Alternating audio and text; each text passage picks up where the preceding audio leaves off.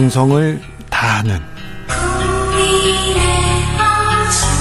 국민의 방송 KBS 주진우 라이브 그냥 그렇다고요.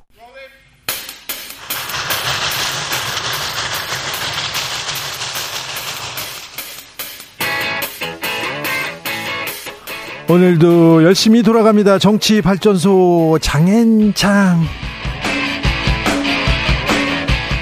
자, 국내 정치 평론계 최고수 두 분 모셨습니다. 나는 보수다 장성철 공론센터 소장 어서 오세요. 안녕하세요. 보수파 패널 장성철입니다. 네. 장윤선 정치 전문 기자 어서 오세요. 근데? 네, 안녕하세요. 네. 아니 좋아서 제 말이 웃겨요? 난 장성철 좋아해서 그래요. 아. 좋아해서 그래. 뭐 아니 웃지도 못하나요? 아니, 아니 까만색이에요. 네. 장소장은. 까만색이 뭐예요? 어, 뭐, 표가 중도, 나왔어요. 표가. 중도 우파.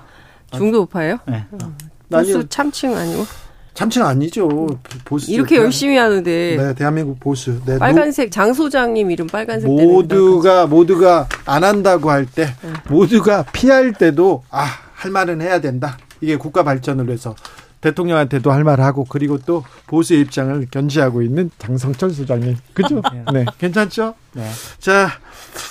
자, 근데 태영호 최고위원 녹취록 이거는 네. 이거 대통령실에서 정치 개입한다 이런 의혹이 조금 나오 이거 불 붙었어요. 그럴 그렇게 볼 수밖에 없지요. 오늘 하루 종일 기자들이 뭐 국회 출입 기자 뭐 다 장난 아니게 취재 도대체 첫 번째 누가 흘렸냐부터 시작을 해서 네. 뭐 엄청 바빴습니다. 아, 하루 종일. 뭐지요? 예. 누가 흘렸냐, 어떻게 나온 거냐. 네. 그다음에 이 내용의 위중함. 그렇죠. 그다음에 국민의힘 내부 분위기. 예. 뭐 기사 꼭지가 뭐 여섯 일곱 가지 계속 늘어나고 있습니다, 지금. 상황은 매우 엄중합니다. 이거 어떻게 된 일입니까? 저는 다 파악을 했는데 네. 말로 옮기기는 좀 어렵다. 네. 네? 그래도 어, 좀 어디까지 해봐요. 네. 자 입장을 한번 들어봅시다. 보수의 입장은. 어. 그러니까 이제 이 사건부터 말씀을 드리면 네. 저는 이진복 정무수석은 네. 본인은 이런 얘기를 안 했다라고 네. 얘기를 하고 있고 태영호 의원 같은 경우엔 과장되게 얘기했다라고 하잖아요. 네. 일단 그분들이 그렇게 말했다라는 거를 전제로 깔고 태영호 의원이 말한 거는 사실입니다. 일단 여기까지는 됐네요. 예, 과장돼서 얘기했다라는 네. 거고. 과장했을 뿐인데 그럼 만약 그 말이 사실이라면 네. 이것은 가장 크게 문제되는 점은 뭐뭐 뭐 장윤성 기자님 공천 개입 문제 얘기하시겠지만 저는 무엇보다 태영호 최고위원은요 당원들의 투표를 통해서 선출된 네. 국민의힘 최고 지도부의 일원이에요. 네. 그런데 이진복 수석은 대통령의 대통령이 임명한 비서란 말이에요. 네. 그럼 대통령의 비서가 당원의 선출 선택에 의해서 뽑힌 사람에게 음.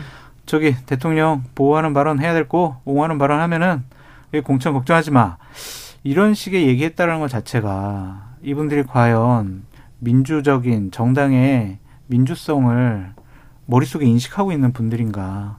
그 점에 대해서 가장 큰 의심, 의구심을 할 수밖에 없어요. 국민의힘은 사실은 대통령실 눈치를 많이 보시잖아요. 어, 그러니까 지금 그 국민의힘 내부 오늘 이제 하루 종일 취재를 했더니 뭐 한 세 갈래 정도 파악이 됩니다. 네? 첫 번째 전화 안 받는 분들이 있어요. 네, 곤란하죠. 네, 곤란해서 말하기 싫으니까 전화 안 받는 분들이 있고요.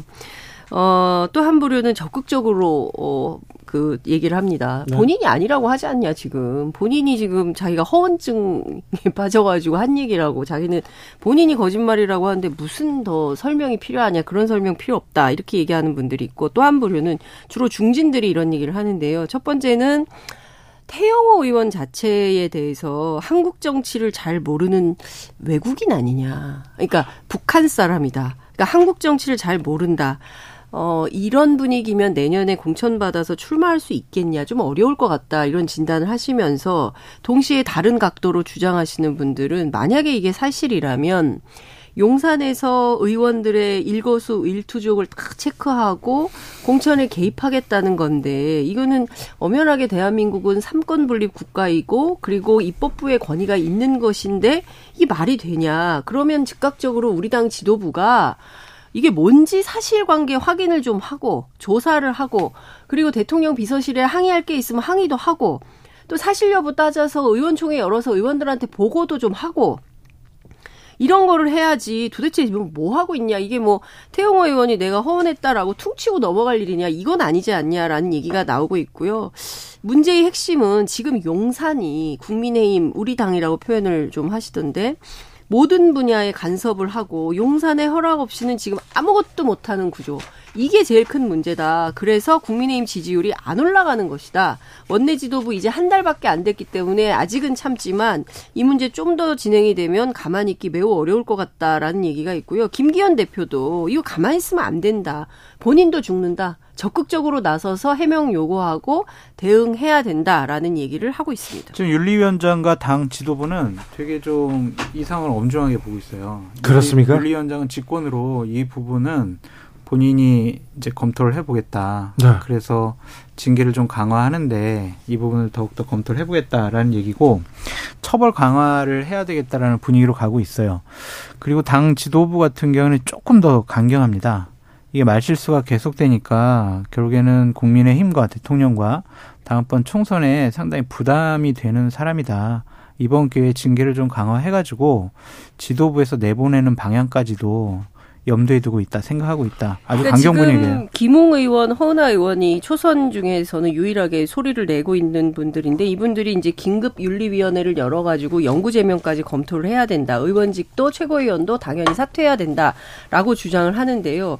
이게 태영호 의원만 처벌한다고 해서 끝날 문제냐? 네, 또 누구래요? 그건 아니라는 거죠. 아니 등장인물이 있지 않습니까? 누구요? 본인들 아니 이진복 수석이 오늘 고, 네. 공천 관련해서 본인 그런 말 한 적도 없고 어, 뭐 사실과 다르고 본인이 태용호 의원 전화해가지고 뭐 과장되게 얘기한 것 같아서 미안하다라고 사과해서 내가 사과도 뭐 받아줬고 뭐 이런 주장을 하고 있지만 그리고 사실 그 국회 그 국민의힘 내부의 한 중진 의원은 이게 만약에 녹취록의 주인공이 이진복 수석이라면 이거 딱 떨어지는 문제를 제기할 수 있지만 네. 이 주인공이 태용호 의원이기 때문에 사실관계를 확인하는 데 있어서 팩트의 징검다리를 건너야 되는 게 너무 많다. 그런 문제가 있긴 하지만 이게 사실이라면 절대 가만히 있을 수 없는 문제다라고 얘기를 하고 있고요. 어쨌든 이진보 정무수석은 잠깐만요. 제가 한 가지만 더 얘기할게요. 3월 8일 날 전당대회 했어요. 그리고 3월 9일 날 대통령실 가서 이 얘기 듣고 나와서 보좌관들 불러가지고 회의하는 과정에서 본인들이 이런 얘기를 한 거예요. 정신이 번쩍 들었다는 거 아니에요? 공천 네. 얘기 나올 때. 그리고 나서 3월 13일, 3월 16일, 4월 13일까지 쭉 이어지는 과정에서 태영호 의원의 문제적 발언들이 계속 이어집니다. 있었어요. 강제징용 해법과 한일 관계 관련해서 민주당은 국익은 생각하지 않고 오로지 정치 공세만 한다라는 말을 시작으로 해서 구상권 포기 결정한 거 그 제3제 변제 관련해서요. 거예요. 이거 대국적이고 대승적인 결단이다. 빈손 외교, 어, 뭐 구력 외교 이 단어 자체가 비정상적이다라는 말을 하고 심지어 4월 13일에는 독도는 일본 땅이라는 그 외교 청사가 공개됐을 때 미래지향적인 한일 관계고 일본의 화답에 대한 징표다 이런 말을 합니다. 그러니까 상식적으로 납득할 수 없는 얘기를 계속 얘기를 해요. 그러니까 이게 개연성이 완전히 없다 이렇게 보기에는 좀 어려운 측면이 있는 거죠. 그렇기 때문에 이것은 즉각적인 조사가 필요한 거예요. 그리고 아니, 저도 말 좀 해요, 좀. 검찰이 조사해야 돼요, 검찰이. 검찰이 어떻게 조사해요? 아니, 이거 되게 이상하잖아요. 이 사건 그냥 넘어갑니까? 선거법 그러니까 위반 혐의가 있는 자, 거예요. 장성철. 그러니까 이걸 줄줄이 사탕 엮어가지고 그냥 하나의 스토리를 만드는 것은 좀 무리한 해석이 아니냐라고 장혜성 기자님 발언에 좀 반박을 하고 싶고요. 어쨌든 이 부분이 우리가 막 얘기하잖아요. 사실이라면 이라는 전제 조건을 달고 비판을 하는 것은 조금 좀 과하고 무리한 비판이다. 녹취록이 나왔다니까요. 이거 그 저기 그러니까 예를 들면 이런 거죠. 나왔죠. 태용호 의원과 이진복 정무수석의 둘이 대화 나눈 녹취록이 나오면은 이거는 변명의 여지가 없어요. 그러나 태용호 의원과 보좌관 네. 보좌진들과 이렇게 얘기죠. 그래도 저는 태용호 의원이 네. 그냥 이진복 정무수석하고 얘기를 나눴을 것 같아요. 예. 그런 얘기를 보좌진들에게 전했을 것 같아. 그렇죠. 있었... 근데 그러한 정치적인 정무적인 판단과 네. 이것이 법률적으로 문제가 있어서 검찰까지 조사해야 된다는 건 좀 무리한 해석으로 보여, 할 필요가 보이고. 있어요. 왜냐하면 자 보십시오. 네. 그 본인이 이제 그 MBC 보도 나오자마자 페이스북에 글을 올려가지고 이진복 수석하고 한일 관계나 뭐 공천 문제에 대해서 본인 얘기한 적이 없다. 일단은 수습하는 거죠. 그리고 전당대회가 끝나고 나서 공천 관련해서 걱정하는 보좌진 국민들을 안심시키는 과정에서 나온 말이다라고 해명을 했어요. 이거는요, 국회 출입 이제 막 시작한 기자들도 알아요. 네. 국회의원 그 회관에서 네. 의원과 보좌관, 비서관 간의 그 관계. 관계가 어떤지 무슨 보좌관들을 안심시키기 위해서 의원이 이런 말을 했다는 건 이거는 상식적으로 납득이 안 되는 아니요, 아니요. 그런 말을 말이에요. 할 수가 있어요. 의원들이 그런 말을 할 수가 있어요. 왜냐하면 보좌진들이 흔들릴 수가 있으니까 그러니까. 그 말씀을 할 수가 있는데 저는 그 말이 웃긴 거예요. 최고위원으로 뽑히면은 아 이제 공천은 이제 걱정하지, 걱정하지, 마 네. 이렇게 얘기를 해야 맞는데 그렇대요. 그게 아니라 최고위원 됐는데 공천이 걱정되니까 너희들 안심해. 응. 이게, 이게 아니 근데 제가 이게. 취재를 해보니까 태영 의원이 약간 강남병에 계속 있기는 어렵다라는 생각을 지금, 갖고 있었고 지금 국민의힘에서 강남, 서초, 송파 강동 이렇게 국민의힘 텃밭이라고 국민의힘한테 조금 유리한 지역에 있는 어뭐 의원들 당협위원장들 다 조금 네 불안에 떨고 열심히 뛴다면서요. 그 사람들한테 음. 계속해서 강성 발언 또 이상한 발언 계속 쏟아지고요. 그래도 최고위원이면은 그렇죠. 공천을 최종적으로 결정하는 게 최고위원 회의에서 결정하거든요. 그러니까요. 그런데 자기 공천을 불안해한다라는 것 자체가 좀 저는 이해가 안 돼서 그리고 대통령 억지에 변명을 한 것이 아니냐. 전 그렇게 말씀드리고 싶어요. 최고위원인데. 네, 그런데 이진복 정무 수석은 어쨌든 그러한 말을 안 했고 또한 공천은 당에서 하는 거다라는 입장을 얘기를 했죠. 네. 네, 자, 사실은 근데 어찌됐든 납득하기 어려운 지점들이 굉장히 맞아요. 많이 아, 있다. 아, 그렇기 말이에요. 때문에 이후에 기자들이 취재를 통해서 어떤 음. 후속 보도를 할지는 모르겠으나 네. 그 후속 보도에 따라서 국민의힘 내부는 상당히 어려워질 가능성이 있고 그리고 내부가 이미 굉장히 매우 흔들리고 있는 것 같다. 취재를 해보면 그렇습니다. 내부는 흔들리고 있는데 또 이 문제가 더 크게 밝혀지고 이거 검찰 수사를 통해서 대통령실의 정치 개입을 밝힐 수 있을 거 거기까지 보는 사람들은 그러니까 예를 들면은 아니, 이런 얘기는 그 해요. 그, 뭐 예컨대 시민단체들이 고발을 해가지고 수사 아, 해주세요라고 요청은 할 수 있겠으나 하겠어요? 검찰이 안할 아, 거다. 그러니까 예를 들면은 오늘 MBC가 자, 어, 와 이진복, 태영호 딱 거짓말한 거 딱 걸렸다. 우리 다른 녹취록 있다. 이거를 만약 터트려 가지고 네. 이 사람들의 해명을 한대요? 반박을 하면은 MBC가 보도한대요? 네 없대요. 없대요? 네.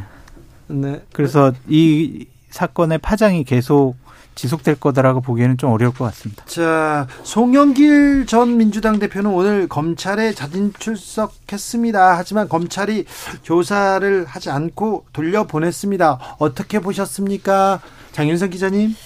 그러게요. 그, 아, 어, 화장실이 어디냐고 묻기도 하고 그리고 또 어 뭐 검사님한테 연락했는데 전화 못 받았냐 나는 들어가고 싶다 예. 검찰에서 근데 사실 저는 처음부터 정치적인 한 그 움직임이라 그럼요 음. 정치적인 움직임이라 그러니까 항변인 거죠 내가 네. 당신들이 들어오라고 해서 들어왔고 오자마자 출국 금지를 했고 그러면 곧바로 검찰 수사가 이어져야 되는데 일주일째 감감 무소식이고 그런데 난데없이 네. 뭐 주변에 뭐 본인 무슨 정책연구소 포함해서 주변 지인들까지 해서 대여섯 군데 압수수색을 해서 탈탈 털고 그러면 이거 결국에는 별건 수사하려는 거 아니냐라는 의혹을 가지고 있는 거고 그리고 과거에는 박희태 사건 같은 경우에 서울중앙지검 공안 일부에서 했었는데 왜 나는 특수부야 이거 공안 일부로 이첩해서 신속하게 수사해 주세요라고 요청을 하고 있는 겁니다. 뿐만 아니라 불만이 굉장히 많아요. 네. JTBC가 보도한 그 내용 이거 사실상 피의 사실 공표에 해당이 되는데 관련해서 이거 어떻게 된 건지 확인이 좀 필요하다. 뭐 이런 부분들 그리고 어, 이제 본인의 그 정책 연구소에 일했던 어떤 회계 담당자가 프랑스에 왔었는데 와서 잠깐 만났는데 이게 돈봉투 사건 터지게 이 사람이 뭐 여행 차원에서 왔던 건데 이 사람이 왔 왔다 갔다 연관성이 있다 입맞추기 했다라는 보도가 먼저 나왔다. 그러면 개인의 출국 정보를 법무부 그 출입국 사무소 통해서 검찰이 어떻게 이게 흘린 경위가 어떻게 되는 거냐 뭐 이런 등등에 대해서 문제 제기를 많이 하고 있어요. 근데 검찰은 한동훈 음, 법무부 장관도 그렇고 검찰도 그렇고 아직 준비가 안 됐으니까 오지 말고 기, 부를 때까지 기다려라 이런 거잖아요. 근데 예. 이제 소영길 대표는 아니 준비도 안 돼 있으면서 왜 오라 그런 거냐 준비 다 해놓고 나를 불렀어야지라고 주장을 좀 하고 있는 이런 상황인 것 같습니다. 검찰에서 송영길 대표 보고 오라고 한 적은 없죠.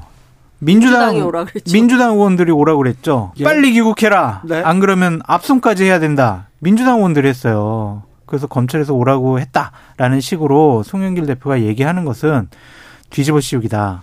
물귀신 작전이다라고 볼 수밖에 없고 오늘 검찰에 출두한 거는요. 제발 나 구속시키지 마. 라고 법원을 향해서 외치는 헐리우드 액션이다라고 저는 보고 싶어요. 헐리우드 액션이요? 네. 나 이렇게 검찰에 가서 자발적으로 조사도 받고 나 어디 도망 안 갈 테니까 제발 나 인신 구속은 하지 말아 주세요. 검찰에서 구속영장 청구하더라도 저 구속영장 기각시켜 버려 주세요. 그러한 애타는 마음을 이번에 표현한 것이다라고 볼 수밖에 실제로 없어요. 지금 보면 수사에 좀 난항이 있어요. 왜냐하면 애시당초에 그 누굽니까 민주당의 두 윤관석 그 이성만 두 네, 의원에 두 대해서도 네. 금방 이제 압수수색 해가지고 예컨대 이제 체포영장이 올 것 같은 분위기였는데 지금 오지 않고 있는 상황이고 또 네. 하나는 그 이정근 사무부총장의 녹취록이 공개가 되긴 했는데 이게 이제 신빙성 여부, 증거 능력이 있는 거냐. 이거 법원에 가서 만약에 다퉜을 때 이정근 부총장이 진술 번복을 하게 된다면 이거 어 증거로 인정되기 어렵다. 그러면 기소 불가 상황까지 갈 수도 있는데 이거를 그냥 뭐 밀어붙인다라는 게 말이 되느냐. 그러니까 여러 가지 측면에서 어, 송영길 대표는 재판 과정에서 다퉈야 된다는 이슈들도 많이 있는데 이거를 마치 그냥 잠재적 범죄자인 것처럼 하니까 그에 대한 항변을 하고 싶었던 것 같다. 그런 차원에서 오늘 자발적인 출두를 했고 지지자들에게 메시지도 있는 거죠. 내가 이렇게 억울한 사람이다. 많이 왔더라고요, 지지자들이. 그래서 약간 뭐 상황은 매우 좀 뭐 복잡하고 어려워진 것 같기도 하던데. 뭐 수사 난항인지 검찰에서 체계적으로 보안 수사를 하고 있는 것인지 저희들로서는 알 수는 없지만 일단은 송영길 대표가 잠재적 범죄자, 피의자라는 거는 이정근, 그리고 윤관석, 네. 그리고 이성만, 네. 이 사람들이 얘기 나눈 거에서 나와 있는 거예요. 그걸 뭐 검찰에서 어떤 조작이나 왜곡이나 그런 게 아니란 말이에요. 그 육성을 갖고 따져 보니까 송영길 대표가 알았겠구나. 보고를 받았겠구나. 보좌관도 보고를 받았겠구나. 어? 따르게 돈을 마련해서 송영길 대표가 뭘 처리했구나. 이런 내용을 강내구 감사 등이 다 얘기한 거예요. 그래서 이걸 가지고 자꾸 뭐 검찰에서 음. 이상한 쪽으로 몰고 가는 거다라고 공격하는 것은 좀 비겁해 보입니다. 검찰의 수사 내용이 이제 보수 언론을 통해서 나온 내용을 보면 검찰은 어찌됐든 그 송영길 전 대표의 연구소 뭐 먹고 사는 연구소인가요? 그 연구소에 그 거둔 기부금, 네. 기부금 내용 3억 7천, 그러니까 총 2021년 총 그 3억 7천 가운데 한 1억 4천 정도가 2021년 2월부터 4월 사이에 집중적으로 모금이 됐다. 그래서 실제로 뿌려졌던 돈 봉투가 9,400만 원뿐만 아니라 플러스 알파가 있는 거 아니냐라고 해서 관련된 내용을 막 추적하고 뭐 정치권에 여러 사람 이름도 왔다 갔다 다니고 뭐 이러는 것 같은데 송영길 대표 측에서는 이건 기부금 너무 명백한 것이기 때문에 관련 명단도 다 있고 네. 법정 그 저그 원칙에 따라서 다 처리해서 문제가 없다.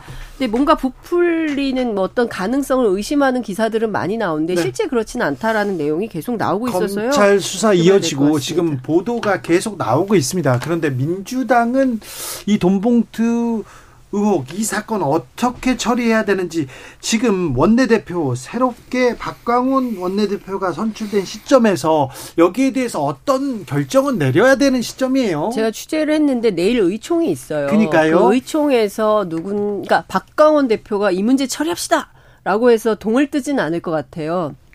그런데 누군가에 의해서 의제로 올라올 가능성은 있고 네. 관련해서 어떻게 처리할지는 뭐 저 내일 열리는 의총장의 논의 과정을 지켜봐야 되겠지만 네.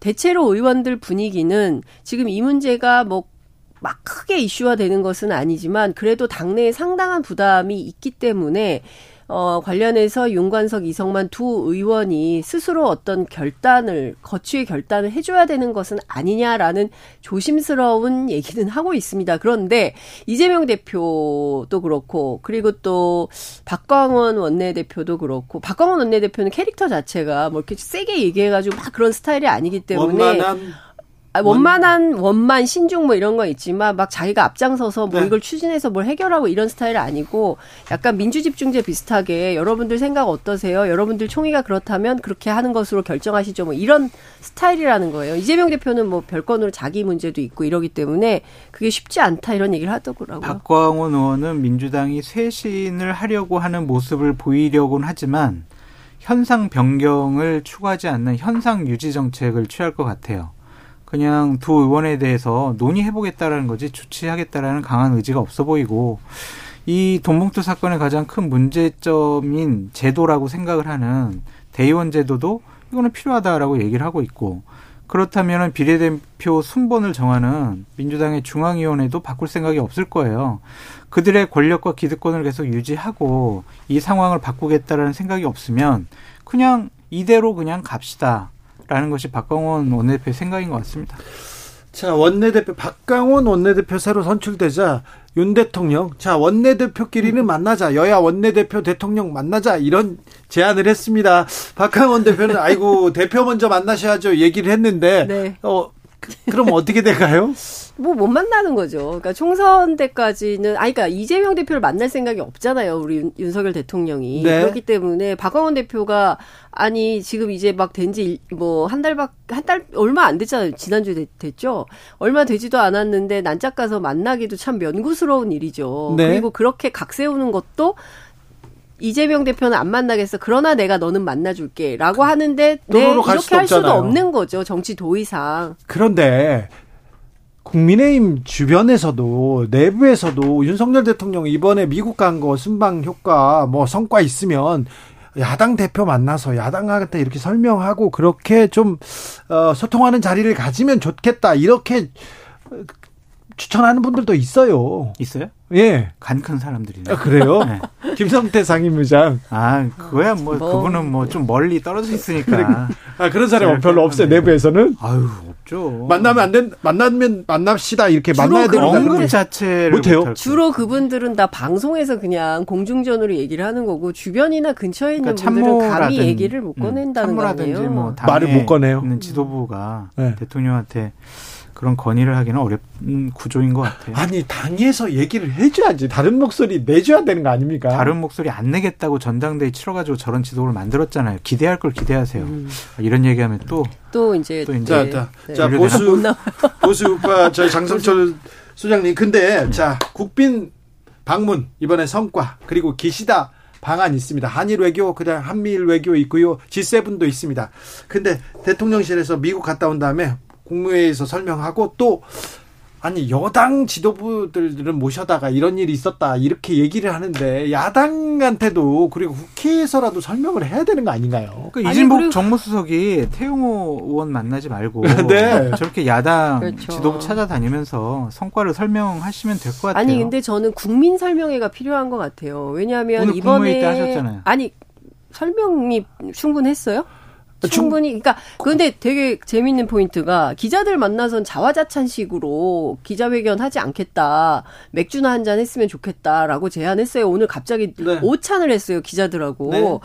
어 그래 1주년 때 그렇게 하겠다는 건데 그런데 또 외교와 관련해서는 국민들이 보기에는 납득할 수 없는 여러 가지 질문 포인트들이 있고 그걸 좀 묻고 대통령이 솔직한 답변을 듣고 이렇게 해야 되는데 그건 없어요. 일방적으로 그냥 나 이렇게 열심히 잘하고 왔으니 내 성과를 인정해 줘. 라고 자, 하고 있거든요. 잘하고 있다. 그러면 대통령실에서 얘기하고 또 국민의힘에서 나와서 이런 이런 좀 어, 설명이 부족했다. 이런 이런 성과가 있을 테니 지금은 조금 부족하더라도 앞으로 이런 성과가 나온다는 걸 설명해야 될 거 아닙니까? 그래서 어제부터 정부 부처의 관료들이 나와서 방송에 나와서 집중적으로 설명을 하고 있고 5월 10일이 이제 집중적으로는 아니, 아닙니다. 간혹 이렇게 간헐적으로 하고 네, 있는데 간헐적. 근데 국민들이 요구하는 것은 네. 국민들이 바라고 요구하는 것은 어, 미국에 가서만 American Pie를 부를 것이 아니라 한국에 와서 한국 사람들에게 박수받고 환영받는 얘기를 해야 될 거 아닙니까? 우리나라 대통령 아니겠어요? 우리 아니 노력. 미국에 간 이유가 윤석열 대통령 개인 자격으로 간 게 아니지 않습니까? 우리 국민들을 대표해서 간 거예요. 그러면 우리 국익 우리 국민들이 원하고 바라는 바에 대해서 이게 좀 뭔가 이상한 것 같아요. 질문이 있습니다. 라고 하면 대통령이 답변할 의무가 있습니다. 성실하게. 그게 공직자의 자세죠. 근데 그게 안 돼 있어요. 그래서 제가 보기엔 그게 너무 심각한 거고 외교안보적으로는 지금 한미일 군사동맹 맺을 것처럼 보여요. 매우 불안정한 상황입니다. 기시다 왜 옵니까? 제가 취재를 했더니 일본 학자들이 7월에 그 후쿠시마 오염수 방류를 예정대로 진행을 하게 되면 이제 기시다 못 온다. 국내 여론이 나빠지기 음. 때문에 그래서 사전 정지 작업 차원에서 미리 왔다 가는 거 아니냐. 와서도 지금 국방 얘기만 나오고 있어요. 안보 그러니까요. 얘기만 나오지 지금 경제 얘기, 독도 얘기, 후쿠시마 오염수 이런 얘기는 지금 없어요. 그 조태용 안보실장이 조태용 안보실 자꾸 장윤선 님 혼자만 얘기하시려고 그러니까. 아, 말씀하세요, 말씀하세요. 네, 힘들어요, 진짜. 네, 힘들어요? 말씀하세요. 네. 자, 자, 네. 이제 하세요. 저 이제 보수파 팬으로서 역할을 하게 좀 네. 시간 배정을 좀 해주십시오. 자, 네? 좋습니다. 자, 할 장성철 별로, 할 말은 별로 없지만 해봐요, 해봐. 조태용 안보실장이 어제 방송 나와서 그런 얘기를 했어요. 한일 관계가 이렇게 좋아지니까 와 이렇게 좋은 일도 벌어지는구나라고 느낄 만큼 저희가 잘 준비해서 한일 정상회담 하겠다라고 했거든요. 그래서 지금 앵커께서는 다른 내용 없다 이렇게 얘기를 하시지만 아니요, 아니요. 여러 가지 현안 문제에 대해서 네.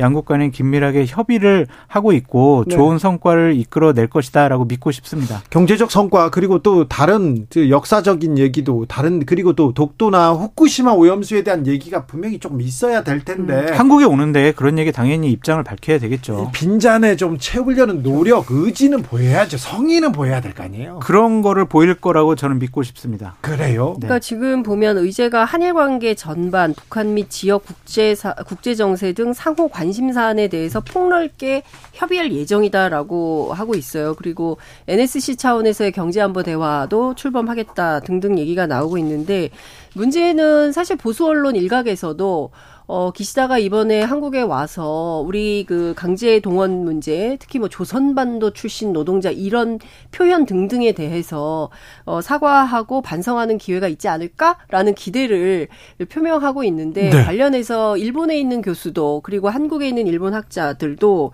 그 가능성은 많지 않을 것이다라고 얘기를 합니다. 어쨌든 보수 우파 그리고 기본적으로 일본의 기본 노선이 있기 때문에 과거사에 대해서는 우리 국민들이 바라고 요구하는 방식 의 어, 입장이 나오기는 매우 어려울 것이고 특히 후쿠시마 관련해서 오늘 뭐 전남 신안군 의회, 부산 시 의회 등등이 어 후쿠시마 오염수 방류 규탄 뭐 대회를 막 열고 있습니다. 특히 이제 이게 어 수입 수산물 문제 때문에 그렇거든요. 근데 우리 정부가 이 문제 진짜 대통령이 양보하지 않겠다고 했어요. 아, 군, 예, 건강권을 맞아요. 위협하는 문제에 대해서 양보하지 않겠다고 했기 때문에 혹여 어, 기시다가 와서 대화를 나눌 때 이와 관련해서도 우리 대통령이 우리 국민의 입장을 분명하게 밝히는 것이 좋겠다라는 생각이 좀 그럼요. 듭니다. 한일 정상회담 때 국민들이 좀 자존심 상했다. 너무 일본한테 아낌없이 주고 우리는 뭘 얻어왔는가 주기만 했다 이렇게 얘기하는데 이번에는 안 그러겠죠? 안 그래야죠. 진짜 대통령께서 미래를 위해서 대국적인 결단을 했는데 기시다가 본인의 지지율만 신경 쓰고 일본의 구구 세력의 입장만 대변을 한다면 네. 이거는 지도자로서 자격이 없다라고 말씀드릴 수밖에 없고 네. 저는 꼭 오늘 한 가지 국무회의에서 대통령께서 정말 중요한 말씀을 하신 부분을 좀 소개시켜 드리고 싶습니다. 최근 여권 일각에서 방송에 여러 가지 뭐 패널들이 편향돼 있다. 그래서 뭐 지금 국정 운영하는데 어려움을 겪고 있다. 이런 얘기를 많이 하고 있잖아요. 문제 제기를. 근데 대통령께서 오늘 국무회의 때 밖에서 불편한 듣기 거북한 훈수도 얘기들도 잘 들어봐라라고 장관들에게 말씀하셨어요. 네. 그 얘기를 꼭 국민의힘에서 네. 좀 받아들여서 비판을 안 받을 만한 그러한 좋은 정치를 스스로 해줬으면 좋겠지. 비판의 목소리를 말을 틀어막는다고 국민들이 얼마나 뭐 동조하고 지지를 하겠습니까? 다른 영국, 얘기 많이 들으시라. 그러니까요. 영국이나 독일이나 공영방송의 가장 큰 역할이 비판, 견제, 감시입니다. 언론의 역할이. 언론의 기본 역할이에요. 중국 CCTV 같은 데는 그런 거 안 해요. 북한의 조선 어, 중앙, 통신도 그런 얘기 잘 안 합니다. 우리가 권위주의 국가에 살고 있는 게 아니라 민주주의 국가에 살고 있기 때문에 이런 네. 비판 겸허하게 받아야 된다고 생각합니다. 근데 분리표 보니까 내가 봐도 조금 심하게 심하다. 아니요. 그 분리표 그거 정확한 하지 않습니다. 아, 네. 네. 그걸 또 저는 적으로 저는 네. 분류표 보면이라고 얘기했잖아요. 네, 네, 그러니까요. 이걸로 그걸 가지고 얘기하시면 안 되는데 네. 이런 얘기도 했습니다. 네. 장 정치발전소 장현장 오늘도 감사했습니다. 장성철, 장윤선, 장윤성, 장성철 감사합니다. 감사합니다. 네, 감사합니다. 세븐틴의 손오공 들으면서 저는 여기서 인사드리겠습니다. 땅을 보고 계속 올랐지 정상까지. 많은 시련은 보란 듯이 I always win. 강한 마음이 중요하지 않아. 미래는 도망가지 않아. 내가 놓기 전까지. 한일 정상회담은 잘 돼야 될 텐데. 자, 희망과 네 희망찬 노래로 자 응원합니다. 자, 외교에서 이제는 좀 성과를, 이제는 능력을 좀 보여주길 기대해 보겠습니다. 저는 내일 오후 5시 5분에 돌아오겠습니다. 지금까지 주진우였습니다.